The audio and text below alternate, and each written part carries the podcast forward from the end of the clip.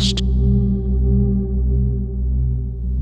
This 18th Bombcast is dangerously violent. Definitely don't play this in the car with your grandma like Ferg did. She went berserk and I haven't heard from him since, so I have to fill in this fortnight. What you're about to listen to is the Bombcast of Mickey Knox, producer, DJ, and operator of Green Fetish Records. He started in Melbourne in 2007 with a mission to sculpt out his own sound and along the way a deep etch in the earth of techno.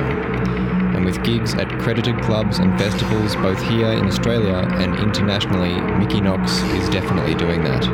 So park the car and listen to the sound of a compressor sweating.